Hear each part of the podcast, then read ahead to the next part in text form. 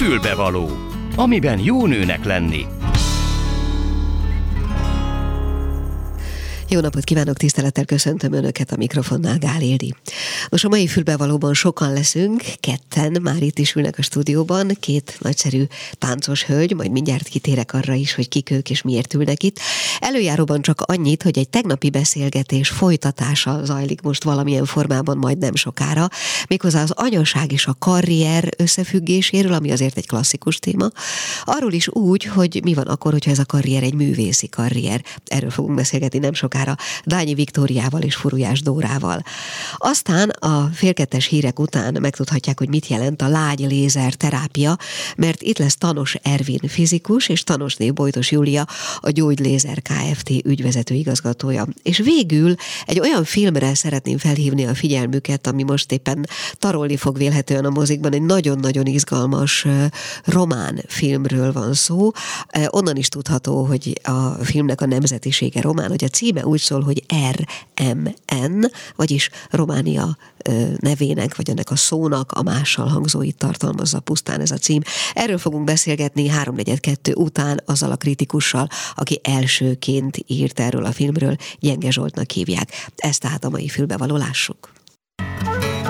A Klubrádió női magazinja tényleg fülbevaló. És akkor köszöntöm az említett hölgyeket a stúdióban, tehát Dányi Viktória és Furujás Dóra, mindketten kortárs táncosok vagytok, és a tegnapi napon volt egy sorozatnak a második alkalma, amelyben ti beszélgettek a karrier és a gyerekszülés közötti, hát nem tudom, kapcsolatról, amire azt mondom, hogy egy tényleg klasszikus téma, nagyon sokszor beszélgettünk már róla itt is, mi is, meg hát sokan nyilván, de ugye ennek azért egy speciális változata az, hogyha a karrier egy művészi karrier, ráadásul egy táncos karrier. Pontosan miről van szó? Tehát van egy sorozat beszélgetésetek, aminek ez volt a második alkalma. Kicsit erről kérlek indulásként. Valaki? Jó. Jó. Tehát igen? igazán egy nagyon picit pontosítanék, hogy nem a, tehát hogy inkább az anyaság és az anyává válás és a szülővé válás. Tehát nem az, hogy van, tehát valahogy ez más, hogy hangzik, mint hogy van egy gyerekünk, Aha. mert hogy ez anya, anya és az apa is, mind a kettő ez a szerep, ja, értem, kibontakozik. Értem, Tehát csak ennyiben pontosítanék, ami lehet, hogy egy árnyalatnyi különbség, de szerintem fontos. És onnan indult ez a, beszélgetés sorozat tervezet, hogy Viktóriával már három éve fűzzük ezt a hatalmas öt éves, számunkra öt éves projektet, és most jutottunk el abba a fázisba, hogy kinyitnánk a saját kutatásunkat, és megkérdeznénk különböző szakmabeli embereket, hogy náluk hogyan alakult ez a folyamat. Tehát, hogy amikor nyilván volt egy karrierjük, vagy van egy karrierjük művészként, táncosként, és amikor um, um, édesanyjával, édesapává váltak, akkor ez hogyan változott meg ez a helyzet? A karrier hogyan változott meg? De, Erre fókuszálunk. De, de az, hogy változott meg, hogy hogy néznek rá saját magukra, az eddigi művészi munkájukra, és abban inspirációként megjelenik ez az új helyzet, vagy úgy, hogy bejött a karrierembe egy váratlan vagy várt helyzet, ami alkalmasint derékba töri, vagy legalábbis hosszú időre megállítja ezt a folyamatot. Melyik? Vagy ez egyáltalán nem is biztos, ez hogy egyen, ez ellentét? Ez egyelőre nincsen így kimondva. Tehát egyelőre az a, a pusztán az a tény, hogy megváltoztatja. Aha. Tehát ott, ott tartunk a folyamatban, hogy megváltoztatja, és jelenleg öm, azt keressük, vagy azokkal az alkotókkal találkozunk, akinek folytatólagos lett a karrierje. Tehát, Aha. hogy ott mi történik. És tisztában vagyunk azzal, hogy ez a helyzet, hogy um, valaki édesanyjával, édesapává válik, ez nagyon komplex, és egy csomó um, különböző formáció jöhet létre, hogy abba hagyja a karriert, egyedülálló anyukaként neveli párban, bármilyen családban nevelik a gyerekeket, de hogy mi most kifejezetten arra azt kutatjuk, hogy hogyan folytatódik a karrier, és hogy, hogy és pont ez az, hogy hogy hogyan inspirálódunk. Tehát, hogyha hangsúlyt kell tenni, akkor inkább az, hogy hogyan inspirálódunk a két szerepből, és egymásra hogyan hatnak. E, igen, tulajdonképpen erre gondoltam, illetve akkor lehet, hogy egy picit másképp kérdezem. E, az, hogy a művészi látásmódra milyen hatással van az anyává, apává válás, uh-huh. az más, mint hogyha azt mondom, hogy a, a táncos karrierembe egyszer csak jött valami, ami megnövelte a súlyomat, Igen. ami megváltoztatta a fizikumomat, amitől másképp fogok táncolni, mert nehezebb lett a nem tudom micsoda, elvízesedett, most csak Igen. butaságokat beszélek. De szóval, hogy egészen másfajta látásmód az, hogy mostantól egy inspiratív, a, a táncos, improvizálós, alkotós tudatos életemre ez benyomást, vagy ez, ez hatást fog gyakorolni, vagy az, hogy egy problémával állok szembe, amit most valahogy meg kell oldani. A, a látásmód alapvetően nem ugyanaz, Igen. szerintem. Igen, de azért hozzátenném, hogy, hogy az, hogy kinek hogyan hat a, a gyerekvállalás, vagy a szülés a, a testére, az annyira változó és annyira egyedi, hogy valakinek meg se kottyan, valakinek tényleg mondjuk, hogyha azt mondjuk, hogy problémás vagy veszélyeztetett terhessége volt, vagy császárral született a baba, hogy az nagyban befolyásolja a testének a változását. Van, akinek erről egyáltalán nincsen szó, mert, mert mondjuk minden idézőjelesen idilli, vagy, vagy természetesen is, és könnyen történt, és van ez a faktor, ami meg kiszámíthatatlan, hogy ez viszont nehéz, ebben a, ebben a témában, hogy, hogy ez egy dolog, hogy valaki gyermeket vállal, de az, hogy, hogy hogyan folytatódhat a karrierje, hogy lesz táncos, hogy lesz utána továbbra is alkotó, és a, a, hogy tér vissza ebbe a világba, hogy olyan sok a, az ismeretlen, amire nincsen hatással, Aha, a, értem, a, csak így a testét igen. nézve, hogy, hogy az viszont egy ilyen nagyon érdekes, vagy ilyen furcsa, hát ilyen ez bizonytalanságot. A kutatás, ez a kutatásnak az igen. izgalma nyilván. Jó, szerintem most van itt a pillanat, hogy egy-egy mondatban vagy akár kicsit hosszabban kérlek a saját történeteteket is gyerekügyben, hiszen mind a ketten mhm. édesanyák vagytok, nyilván nem véletlenül kutatjátok ezt a területet, és hát nem, nem is pici babáitok vannak, ha jól sejtem. Nem, um, igazándiból Na, majd összefűződik a történetünk, mert összefűződik, de hogy nekem a nagyobbik lányom 12 éves, a kisebbik lányom pedig hamarosan 9 lesz, és nekem a, a gyerekek, hát nyilván a nagylány nem, mind a kettő váratlanul potyantak be az életembe. És ezt mindezt úgy tudom mondani, hogy azt hiszem, hogy ha ők váratlanul nem jönnek, akkor én soha nem lennék anyuka. Aha. Saját döntésemből kifolyólag. Aha, izgalmas. Én szintén két gyermekem van, 23 évesen született a, a lányom, ő most 12 éves, és a fiam pedig négy és fél éves, és ott van az összekapcsolódás a Dórával, hogy egy időben lettünk várandósak, és a lányaink egy nap különbséggel születtek meg, és hát Aha. van egy ilyen hosszú szövetség köztünk, ami, amit az anyaságunk hozott meg számunkra. Aha. Mondjátok, a, megint csak a, a bulvár kíváncsiság mondatja, vagy kérdezteti velem, hogy egyébként várandósan táncol az ember? Igen. Igen. Meddig?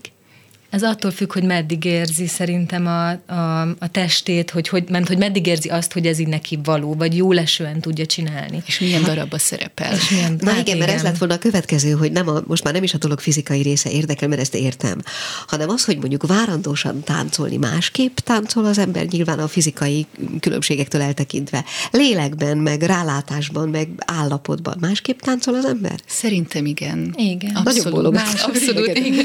Nem, mert egy, egy darab darabban beszerepeltünk a Tünet Együttessel, a, a, a Burok című előadás, aminek a születés volt a, a témája. Én ott voltam várandós a fiammal, tehát nyolc hónapos terhes voltam, amikor, amikor a, a, a bemutató megtörtént, és hát azért ott nagyon más áll, mentális állapotban van a művész, mert nem csak arra figyel, hogy mi van a darabban, hanem ott van benne egy, másik kis lény, akire szintúgy figyelnie kell folyamatosan. És annak a lenyomatát a gyerekeken ér, érzitek, hogy akkor, amikor, amikor még a hasatokban volt, és vele táncoltatok, és hallották, amik történik, történnek körülöttük, és így tovább, és így tovább. Érezhető rajtuk bármi ilyesmi? Én nem tudom meg, nem tudom megmondani. Jó, ilyenekre gondolok, hogy például azt mondják, hogy a csecsemő, nem tudom, a születése után fölismeri azt a zenét, vagy másképp reagál arra a zenére, amit a mama hasában hallott, vagy nem tudom, ilyesmire gondoltam. Csak Én nem, nem okay. jó, jó, jó, jó, jó. E, ugye azt mondtátok, hogy ez egy kutatási terület, ami valamiért elindított benneteket ebbe az irányba. Honnan, és mi a dolognak a végcélja? Mit szeretnénk ettől?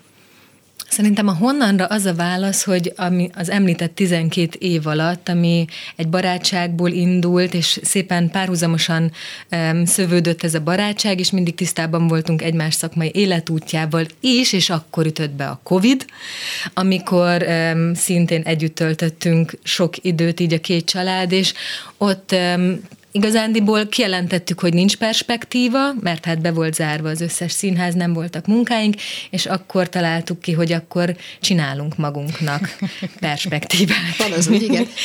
és akkor született meg ez az egész komplex projekt, ami kilépett az addig általunk ismert és szokványos rendszerből, hogy egy projektig látunk, aztán a következő projektig, hanem egyből egy ilyen jó kis klasszikus öt éves tervet állítottunk magunk elé, amiben ilyen különböző stációkat határoztunk meg, hogy milyen projekt, milyen, milyen témák, vagy hát a téma az adott volt, de hogy milyen formában fogjuk feldolgozni. Tehát az anyaság, karrier volt a téma, de akkor csináltunk, elterveztük, hogy csinálunk egy gyerekeknek szóló előadást, egy felnőtteknek gyerekeknek szóló előadást, egy beszélgetés sorozatot és egy kutatást és interjút fogunk csinálni. Tehát, hogy ebből áll össze ez az öt éves terv. És, és most tartunk, igen. igen, és most tartunk ott, hogy most a beszélgetés sorozatnál, tehát itt körülbelül a felénél vagyunk, mert a kutatás az egy hazai és nemzetközi színvonalú, vagy színvonalú kutatás lesz majd. És kifejezetten táncosokról szól ott is, ugye? Igen, Tehát alapvetően igen. csak a táncosoknak azt, aha.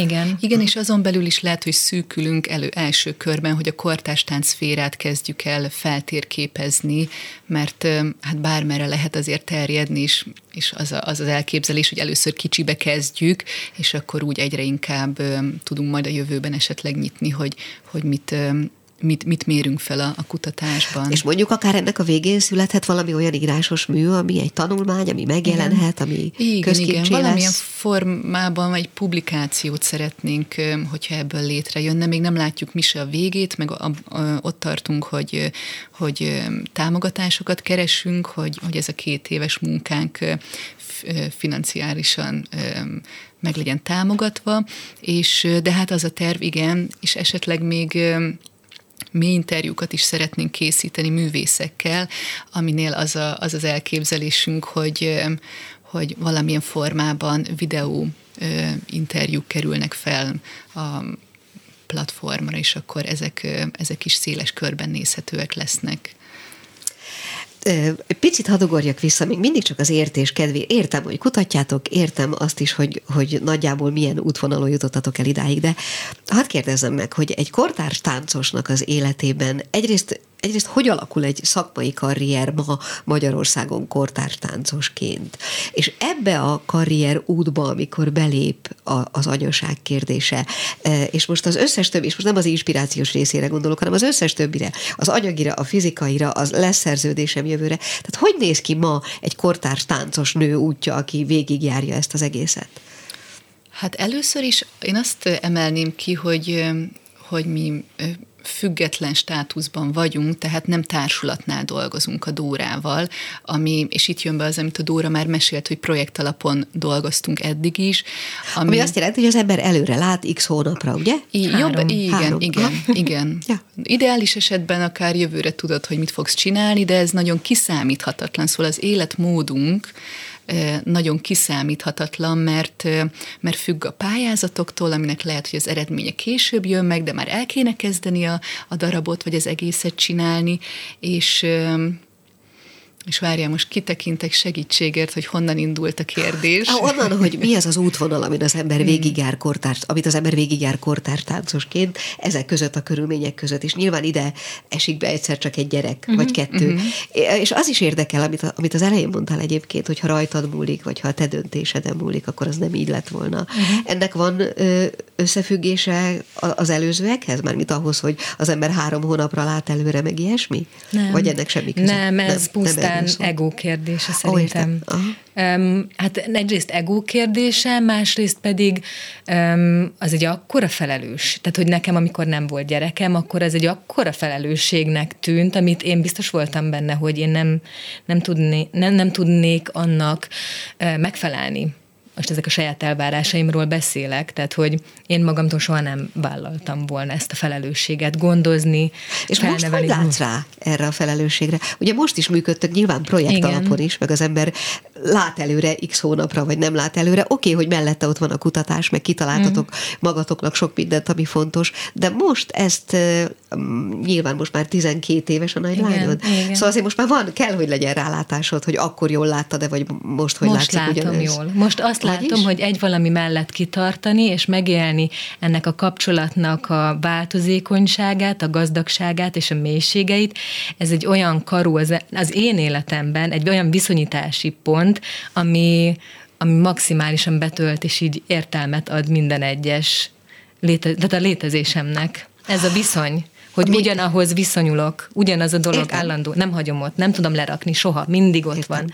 A jóban is, amikor burjánzunk, és a, a rosszban is, amikor így amikor így szétrobbannál. Értem. E, és ezt én mással nem tapasztaltam meg. Világos, semmi se az anyukámmal, se a férjemmel, senkivel Igen, ezt a értem. fajta viszonyt, és szerintem ez egy hatalmas lehető. Vagy én nem tudom, nekem nekem egy, saját magam felé egy ilyen világnyitó élmény. És egy, akkor megint másképp kérdezem, egy döntési helyzetben, amikor, amikor választani kell egy karrierpozíció, vagy egy, egy lehetőség e, és a gyerekek között, mert választani kell, mert időben, térben, akárhogy valamiért nem fér össze, akkor mi van?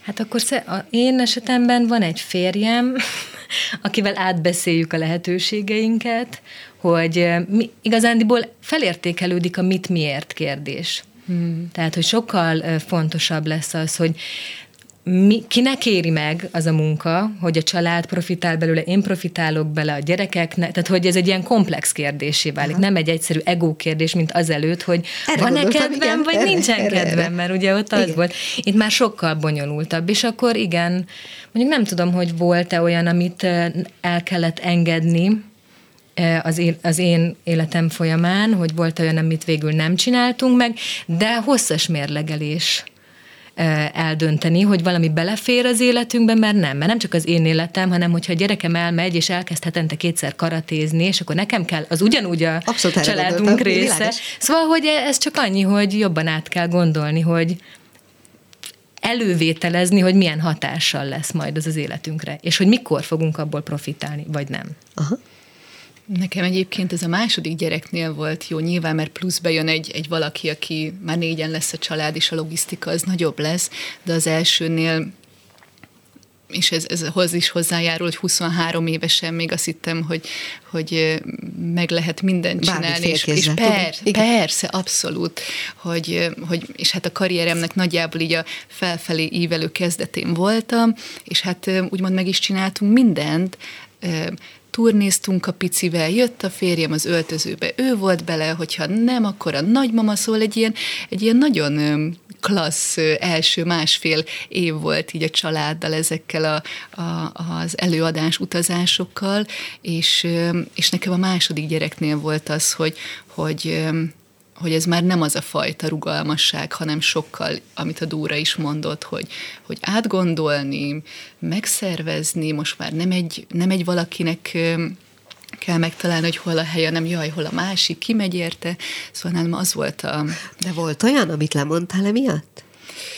Vagy ami nem valósult meg emiatt? Hát nem kezdtem el olyanokba gondolkodni lehetőségben, most mondjuk nem tudom, hosszabb távú külföldi munka uh-huh. jut eszembe anyaként, hogy egyszerűen nem nyitottam ki azt a kaput Világos, gondolatba, értem, értem. mert vagy nagyon hinnem kellett volna benne, és, és azért bizonyos helyzetekben, mondjuk elmész egy válogatásra, ott még nem tudod azt mondani, hogy az egész családot meggyőzve, hogy ez biztos működni fog, mert még te se tudod, meg senki, hogy felvesznek-e, de hogy, hogy nem nyitottam ki olyan kaput, amiről nem gondoltam, hogy, hogy családként ezt megoldhatnánk. Igen. Igen. Csak annyit szeretnék még hozzátenni, hogy szerintem ez a típusú gondolkodás, amikor már nem csak magam, tehát hogy valahogy ez a, ez a családi puttony gondolkodás, ez az, ami szerintem összefügg azzal, hogy mi is így öt évre terveztünk. Tehát, hogy nem, nem csak egy kicsit előre próbáltunk látni, hanem tudjuk, hogy mit jelent egy projekt sok kis apró részlete, és hogy az mennyi időt vesz igénybe, és ennek tudatában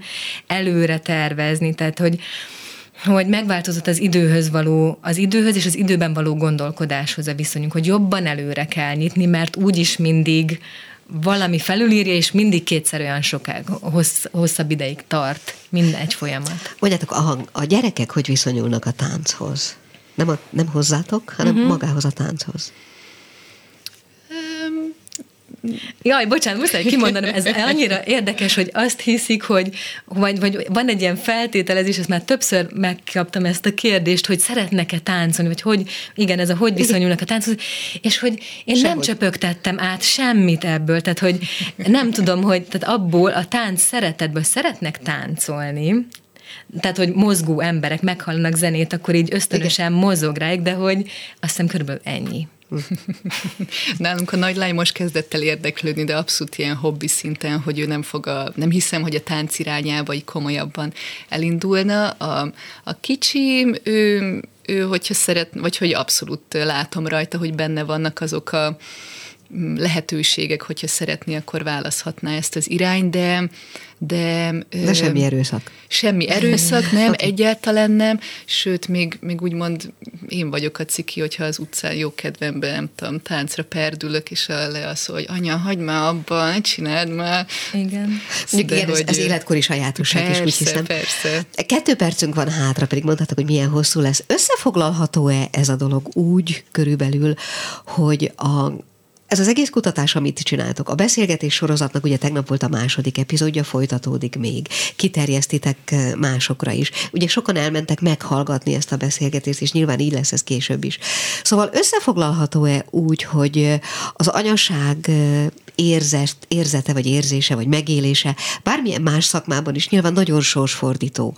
A tiétekben talán annyi a különbség, hogy nem csak tehát, hogy egyfajta művészi inspirációt is adhat, ami vadonatúj, valószínűleg az összes korábbihoz képest, és ami valószínűleg el sem múlik mostantól kezdve, gyanítom.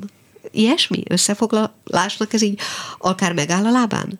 Szerintem megáll a lábán ilyen távlatból, tehát 12 év tapasztalat Aha. távlatából ezt már ki lehet jelenteni szerint. Vagy én ki tudom jelenteni. Mi abszolút, ki tudjuk abszolút. Én, igen, mi, igen. Gája, ki tudjuk jelenteni. Jó, hát hölgyeim, hogyha elkészül ez a tanulmány, vagy valami, ami ebből publikálódik, uh-huh. és számomra nagyon izgalmas volt az is, amit eddig mondtatok, de nagyon szívesen elolvasnám, és akár egy hasonló alkalommal beszélgethetnénk is róla. Igen, köszönöm szépen, hogy itt voltatok.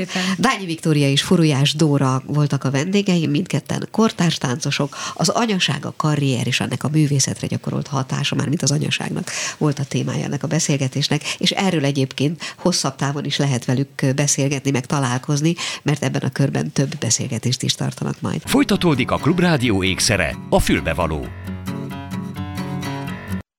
méghozzá egy egészen más témával. Hát bemutatkozik a Gyógylézer Család Kft., illetve megtudhatunk egy kicsit többet arról, hogy mit jelent a lágy lézer terápia. Eh, akik pedig a vendégeim, Tanosné Bojtos Júlia, a Gyógylézer Család Kft. ügyvezető igazgatója, és Tanos Ervin, alapító fizikus. Üdvözlöm Önöket, jó napot kívánok! Jó napot! Mielőtt, jó napot kívánok. Üdvözöljük a hallgatókat is. Így van. Mielőtt bármihez hozzákezdenénk ezzel kapcsolatban, eh, én olvastam azt, hogy tulajdonképpen az egész valahogy azzal kezdődött, azzal a megfigyeléssel kezdődött, hogy azok a sebek, amelyeket a napfény ér, vagy fény ér, azok gyorsabban gyógyulnak. Ez nagy butaság, vagy, vagy tényleg ez volt a kiindulási alap? Én? Igen. Ö, igen, igen, tehát ez egy több ezer éves ö, tapasztalat, ami aztán valahogy a, a úgymond sötét középkorban egy kicsit kiesett, és valamikor a 17.-18. században fedezték fel Európában újra. Indiában ezt használták mindig is annyira jól működött ez a dolog, hogy az 1900-es évek elején orvosi Nobel-díjat kapott egy orvos, aki ilyen módon nehezen gyógyuló fekélyeket gyógyított be. Mármint, hogy a napfény Mármint, hogy a napfény segítségével, igen, igen. Jó, hát akkor gyorsan térjünk is rá az, az ebből az ötletből aztán felépülő gyógylézer terápiára. Ez mit jelent? Helyettesítjük a napfényt? Tulajdonképpen arra az elmúlt mondjuk 30-40 év kutatása jött rá, hogy igazából nem az teljes napfényt használjuk, hanem csak bizonyos színeket, illetve Aha. bizonyos színeken belül bizonyos részeket. 1967-ben mesterprofesszor, egy magyar sebész professzor fedezte fel, hogy a lézer nagyon jó terápiás hatással van, elsősorban a sebekre, de aztán később ugye ez ment más betegségekre is, és ennek a felfedezésnek köszönhető az, hogy megtanultuk, kvázi mint emberek megtanultuk, hogyha a lézert mint egy bizonyos speciális fényt kibocsájtó eszközt használjuk, akkor sokkal hatásosabban, gyorsabban tudunk eredményt elérni. Ugye ez, ettől szoktunk kicsit félni is, mármint hogy a lézeres készülékektől. Hogy lehet ezt úgy biztonságosan felhasználni, hogy az minden, minden félelmünket kioltsa előre? Hát nem alaptalan, mert ugye a, a lézerek azok, azok lehetnek veszélyesek is, meg megfelelő, megfelelő biztonsági intézkedések mellett biztos körülmények között is lehet használni.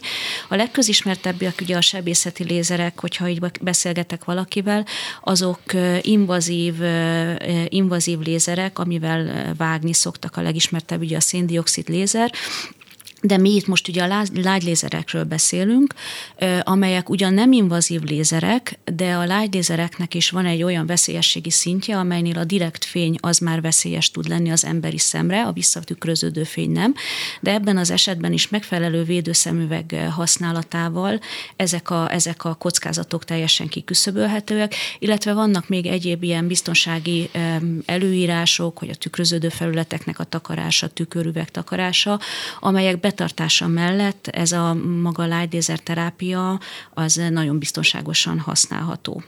Egy picit beszéljünk arról, hogy mégis milyen területeken, a, ugye a fekélyes sebektől indultunk el, Igen. de mégis milyen területén az egészségügynek használható leginkább ez a technológia. Jó, tehát számos területen tudják használni a lágylézert. Ugye a mesterprofesszor valóban a, a sebgyógyítás terén vette észre, hogy az a, az a műtéti beavatkozás, amit ő egy lézerrel, egy rubin lézerrel végzett, ott gyorsabban gyógyult maga a seb, és innen indult ki tulajdonképpen ez a, ez a lehet mondani, hogy legújabb kori felfedezés hogy a lézernek van egy ilyen hatása, és akkor ebből épült fel a, a további egészségügyi használata. A fájdalomcsillapító gyulladás csökkentő hatása következtében a lézert nagyon jól lehet használni például a mozgásszervi problémáknak a, a kezelésénél, általában kiegészítő terápiaként, fájdalmat csökkent, jobban tudja használni a páciens a, a végtagjait, a izületi kopásoknál szintén fájdalmat tudnak vele csökkenteni. A fogorvosi gyakorlatban nagyon sok esetben nagyon jól lehet használni széleskörűen. Itt is a, tulajdonképpen az a a lényege a lágylézer használatának, hogy ö, ö, csökkenti a gyulladást, csökkenti a fájdalmat, nem alakulnak ki annyira szövődmények, gyorsabban gyógyul a seb, nem kell olyan sokáig visszajárni a páciensnek a fogorvoshoz. Pre- és posztoperatíve is szokták használni a lágylézereket, bőrgyógyászatban is, hát nem elfelejtve ugye a szépségipart, ahol nagyon széles körűen alkalmazzák a lágylézernek a különböző hullámhosszait, az anti-aging, facelift lifting, ránc talanító kezelések mellett. Egy nagyon-nagyon jó terület az akne, azaz köznyelven a pattanásos bőrnek a kezelése, ahol gyönyörű eredményeket érnek el a kozmetikusok. És ezen kívül még az állatorvosi gyakorlatban is használják a, a lézereket, ott is tulajdonképpen megkülönböztethető a két irány, részben a sebkezelés, ott is olyan eredményeket hoznak a, a partnereink, hogy visszanő a macskának a szőre olyan helyre, ahol soha nem is gondolták, azt gondolták például, hogy amputálni kell a macskának a farkát, és nekiálltak lézerrel kezelni, és szépen következetesen rendszeres kezelés mellett lett a macskának úgy helyre jött a szőre a, a farká, mint hogyha sose lett volna probléma. Mondható egyébként erre a ö, terápiás eljárásra pár olyan sikertörténet, ami nem mondjuk nem az állatgyógyászatból való. Mesélnek valamit még? Hát, hát mondjuk én régről tudok mondani, hát ugye már több mint 30 évet csinálom ezeket a lézereket. Ö, például gyereknél Aha. arcüreggyulladás, krónikus arcüreggyulladás, fölszúrták, fájdalmas, borzasztó volt, és a lézeres kezeléssel úgy el tudták mulasztani, hogy nem tért vissza, tehát még a visszatérése is megszűnt a gyulladásnak. Olyan jól hatott a lézer. Hogy képzeljek el egy, egy ilyen kezelést mondjuk egy, egy gyerek esetében? Tehát egyszerűen fizikailag hogy néz ki egy ilyen kezelés? De jó lenne kamera. jó. Szóval ezt meg úgy kell gyerek. elképzelni, meg mint hogy... Meg, meg, igen. De meg igen. igen? Szóval ezt úgy kell elképzelni, mint hogyha egy fény sugárzó eszköz lenne a kezemben, ez mondjuk egy szivar, vagy egy toll, vagy valami hasonló jellegű készülék, és a sugárzó véget vagy ráirányítom a fénysugarat a felületre, vagy rá is teszem effektíve maga a paciens ebből lényegében semmit nem érez, hiszen fény jön ott, és csak az a feladatom, hogy egyrészt vigyázzak arra, hogy ne legyen túl meleg, tehát ne égesse, másrészt pedig, hogy oda menjen a megfelelő mennyiségű, úgyhogy nem, a gyerek nem fél tőle. Én ebből azért pár dolgot kiemelnék, amit most itt a, a, az Ervin elmondott. Az egyik nagyon fontos dolog, és például akupunktúrás kezelések esetében is rendkívül fontos, hogy fájdalommentes.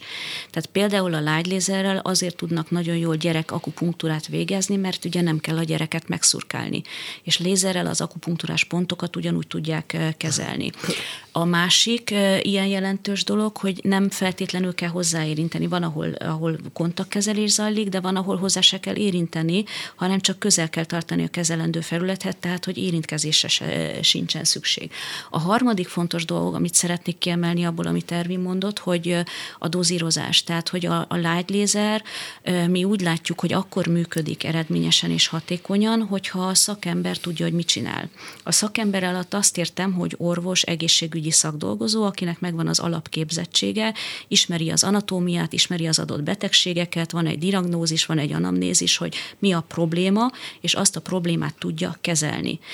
És ehhez bizony az kell, hogy tudja, hogy hogy kell használni a lézert, hogy milyen húzlámhosszú lézert kell használni, milyen gyakorisággal kell, milyen dózissal kell, hetente hányszor, milyen hosszú ideig, milyen eredményeket lehet elvárni, túlkezelte, alulkezelte. Tehát mi azt látjuk, hogy ez egy, ez egy ugyanúgy egy, egy terápiás kezelési terület, milyen bármilyen más ága mondjuk az orvostudománynak, és a megfelelő szakmai ismeretek kellenek ahhoz, hogy ezt eredményesen lehessen végezni. És mennyire rendelkeznek ezzel az orvosok?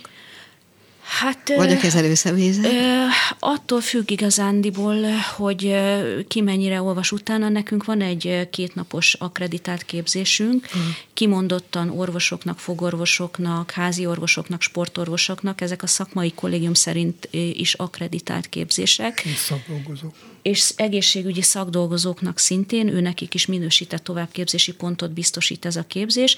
Ez egy kétnapos, elég alapos és elég fárasztó képzés így a visszajelzések után, de, de, de azt tapasztaljuk, hogy, hogy ez alapján el tudnak indulni azok, akik érdeklődnek. De mindenképpen fontos hangsúlyozni, hogy ezt az alap ismeretekre lehet ráépíteni. Mm.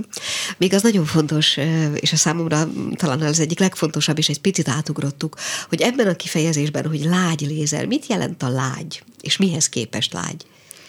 Ugye kezdetben vala az angol nyelv, és ez hard lézernek és soft lézernek osztotta fel a kétfajta lézert. A hard volt az, amivel kemény, tehát vágni tudok vele, ez volt a sebészi lézer, és a soft volt a light lézer, amivel nem vágok, tehát nem csinálok sérülést a felületen amivel tulajdonképpen gyógyítunk, és ez a lágylézernek a lényege, és azt hiszem a lányos zavaromba itt nem, nem vittem végig a gondolatmenetet, de hogy a lágylézernél ugye az a lényeg, hogy a, a sejteknek a működésének a, a helyreállítását gyorsítja fel a lágylézer kezelés, mindenféle ilyen biokémiai sejtfolyamatoknak az eredményeképpen. És akkor ebből fakadnak ezek az eredmények, amiről beszéltünk a macska esetében például, vagy akár a gyerek vagy esetében. Igen, bocsánat, én is elfelejtettem, a legelején kellett kellett volna mondani, hogy azért jó is a lézer, mert ugye itt tulajdonképpen biokémiai folyamatokat indít be a lézer fénye, amelyek megakadtak a helyi sérülések, betegségek, problémák miatt. És ezért nem lehet akármilyen lézert akármire használni, Aha. hanem ki kell választani azt a hullámhozt, ami oda való. És hát erre van nyilván az a, az a bizonyos képzés, amiről az előbb beszéltünk. Igen. Hát jó, fogunk még a gyógylézerről beszélgetni más alkalommal, meg másképp is. Ezt most tekintsük egyfajta bevezető beszélgetésnek. Én nagyon szépen köszönöm, hogy itt voltak. Tanosné Bojtos Júlia és Tanos Ervin a, a Gyógylézer Család Kft. képviseletében. Egy kicsit később majd mindenféle részletes beszélgetésekbe is bele fogunk menni. Most ez ennyi volt. Nagyon szépen köszönöm, hogy itt voltak. Köszönjük, Köszönjük szépen a lehetőséget. Köszönjük.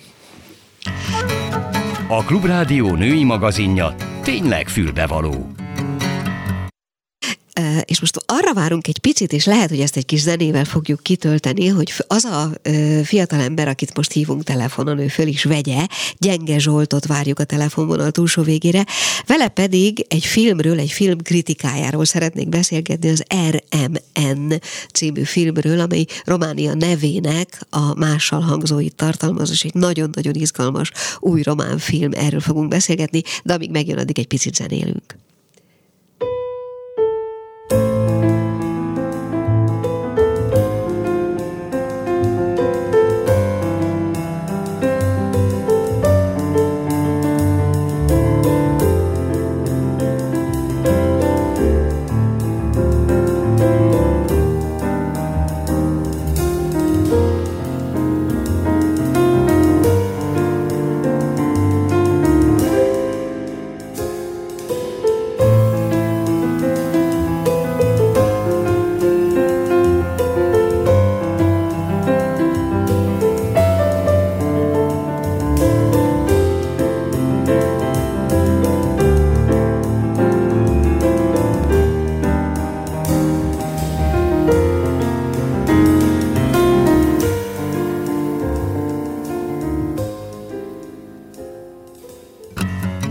Kell a nőnek? Egy fülbevaló. És akkor most következzen egy film ajánló, vagy majd meglátjuk, hogy mennyire ajánló. Gyenge Zsolt van itt a vonalban, aki filmkritikus és aki írt is erről a filmről. Én ez idáig annyit mondtam róla, hogy RMN, vagyis Románia mással hangzóit viseli ez a cím, de hogy kizárólag ezt jelenti-e, vagy ezen túli jelentése is van a, ennek a három betűnek, ezt már is tőle kérdezem. Halló? Halló, jó napot kívánok! Üdvözlöm a hallgatókat is. Jó napot kívánok! Először is gyorsan azzal kezdeném, hogy ez ez csak feltételezés, volt, volt múlt héten egy beszélgetés a rendezővel um, itt a Puski moziban. És, és lesz is itt a rádióban is, csak mondom, bocsánat, igen, hallgatom.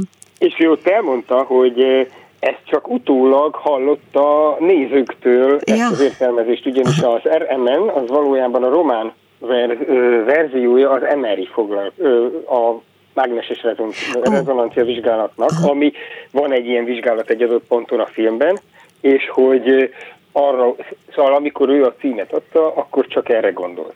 De hát milyen jó, hogy mi megértelmeztük. Igen hogy Románia, illetve hát még azt is hallotta ezt az értelmezést is, ami nyilván nekem is egyből eszembe jutott, hogy románok, magyarok, németek, uh-huh. ugyanis a történet egy sok nemzetiségű, fiktív erdélyi faluban játszódik, ahol románok, magyarok és szászok, tehát németek élnek együtt.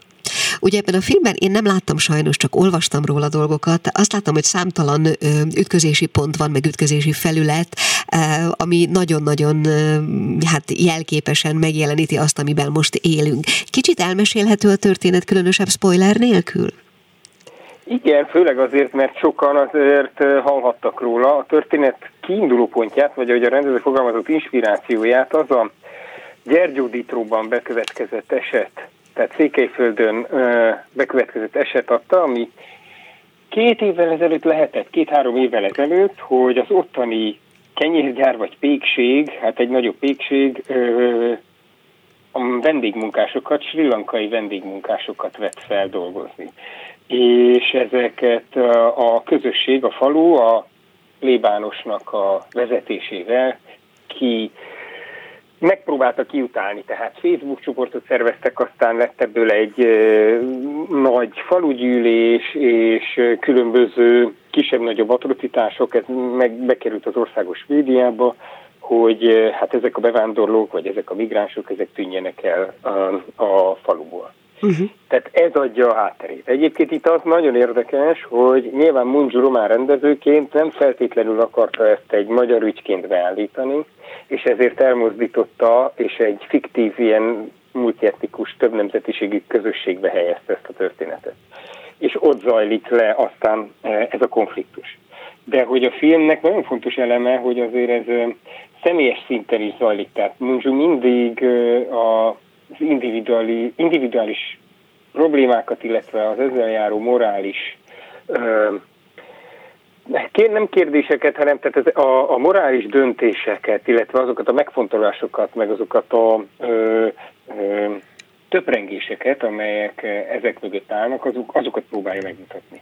Tehát számára az inkább érdekes, hogy egyénileg hogyan élik meg az emberek azt, hogy ö, mi történik körülöttük, és hogy melyik oldalra álljanak, mint hogy mondjuk egy feltétlenül egy társadalmi tablót fessen. De persze az is valamilyen módon kirajzolódik. De ezért nem akarta ő ezt a magyarokra kenni, úgymond, meg azt állítja, hogy a xenofóbia amúgy sem mondjuk így nemzeti Nemzet specifikus, igen. Nemzet specifikus, hanem sajnos ez egy állandó emberi jellemző. Bocsánat, még egy picit visszatérnék a történetre, egy kicsit befejezni a történetnek a szálait elvarratlanul, de valamennyire, hogy értsük, hogy pontosan miről van még szó. Hát nagyon nem akarom, de ugye az egész az azzal, tehát az, a, azzal kezdődik, tehát az, ami, az a történet, ami, ami igazából a nézőt mm, bevonja, az hát mondjuk három-négy szereplő körül zajlik. Az egyik az egy száz férfi, aki Németországban dolgozik egy húsüzemben, és onnan hazajön, mert ott konfliktusat támad, ez a legelső jelenet, és akkor onnan visszautazik a falujába, ebbe a fiktív faluba, amit egyébként Torockon forgattak. és visszautazik ebbe a faluba, és akkor ott, hát egyrészt a, ott van a kisfia, aki valamit látott az iskolaban menet az erdőben, és ezért egyrészt nem szólal meg, másrészt fél egyedül menni az erdőben. Ott van az elhidegült felesége, akivel már nagyon rideg a kapcsolatuk, azért is, mert hogy ugyancsak a faluban ott van a szeretője, volt vagy leendő, szóval, hogy egy ilyen homályos viszonyban lévő szeretői kapcsolat is. Na és ez a nő, ez a szerető, ez viszont a, ennek a pékségnek, amiről beszélünk, a menedzsere. És akkor még van egy figura, aki fontos, ez ennek a pékségnek a tulajdonos nője. Tehát két nő vezeti ezt a ö, pékséget, akik ketten, hát nem pusztán jó, hogy is mondjam, emberiességből uh, akarnak vendégmunkásokat foglalkoztatni, hanem azért is, mert keveset akarnak fizetni. Tehát azért a bérért, amit ők kínálnak, senki nem jelentkezik, és ezért, ezért hívják a vendégmunkásokat. Utána persze nagyon emberségesen bánnak velük, és megpróbálják védeni őket, és kiállnak a falu színe elé az érveikkel, de azért hát nyilván az ő döntésük mögött is, hát hogy is mondjam, a, kapitalistának az érdekei állnak. Azt olvastam egyébként, hogy, és tényleg nem várom, hogy elmesélje a történetnek a végét, de azt olvastam, hogy formanyelvi szempontból a rendező előző munkáihoz képest ez egy egészen meglepő befejezés. Hát igen, nyilván nem fogom elmondani, de Jó. egy picit elszakad a valóságtól, tehát hogy, hogy egy szimbolikus réteget is rávetít a filmre, ahol nagyon, nagyon finom módon el, igen, azt lehet mondani, elszakad, de nem a, tehát nem a fikcionizáltság, hanem a szimbolikus vagy a belső tartalmak megjelenítésének az irányába mozdítja el. De azért nem olyan radikális a váltás, de igen, érezhető egy piki elmozdulás ebből az irányba is. Talán pontosan azért, hogy mert ő azt próbálja elérni, hogy általánosabb jelentést adjunk, vagy értelmezést a filmnek, tehát, hogy ne pusztán ezt a konkrét esetet lássuk, ráadásul ugye a valós megtörtént esettel párhuzamosan, hanem hogy ezen túlmenően lássuk azokat a, az emberi személyiségnek, a minden emberi személyiségnek, vagy talán az emberi lénynek, vagy az emberi létezőnek a sötét oldalán. Őt egyébként is ez az utolsó kérdés. Mindig ezek a típusú témák, vagy hasonló témák vonzották? A korábbi filmekben is? Hát ugye az, tehát attól függ, hogy melyik vetületére kérdezünk rám, mindig a morális döntések és a morális bizonytalanságok vonzották. Tehát, hogy ez, ez, ezzel mindig foglalkozott, illetve az is igaz, hogy készített már filmet ilyen hírből, tehát hogy a, a, aminek a, az alapját az ott, hogy valamit a sajtóban olvasott. Tehát, hogy ez igaz. De hát ugye az első filmje, a leghíresebb filmje, az úgynevezett a 4-3-2, a 4 hónap, 3 hét, 2 nap, az a az ugye a 80-as évek a Romániájában játszódik, ahol nagyon szigorú abortusztilalom volt, és akkor ott zajlik egy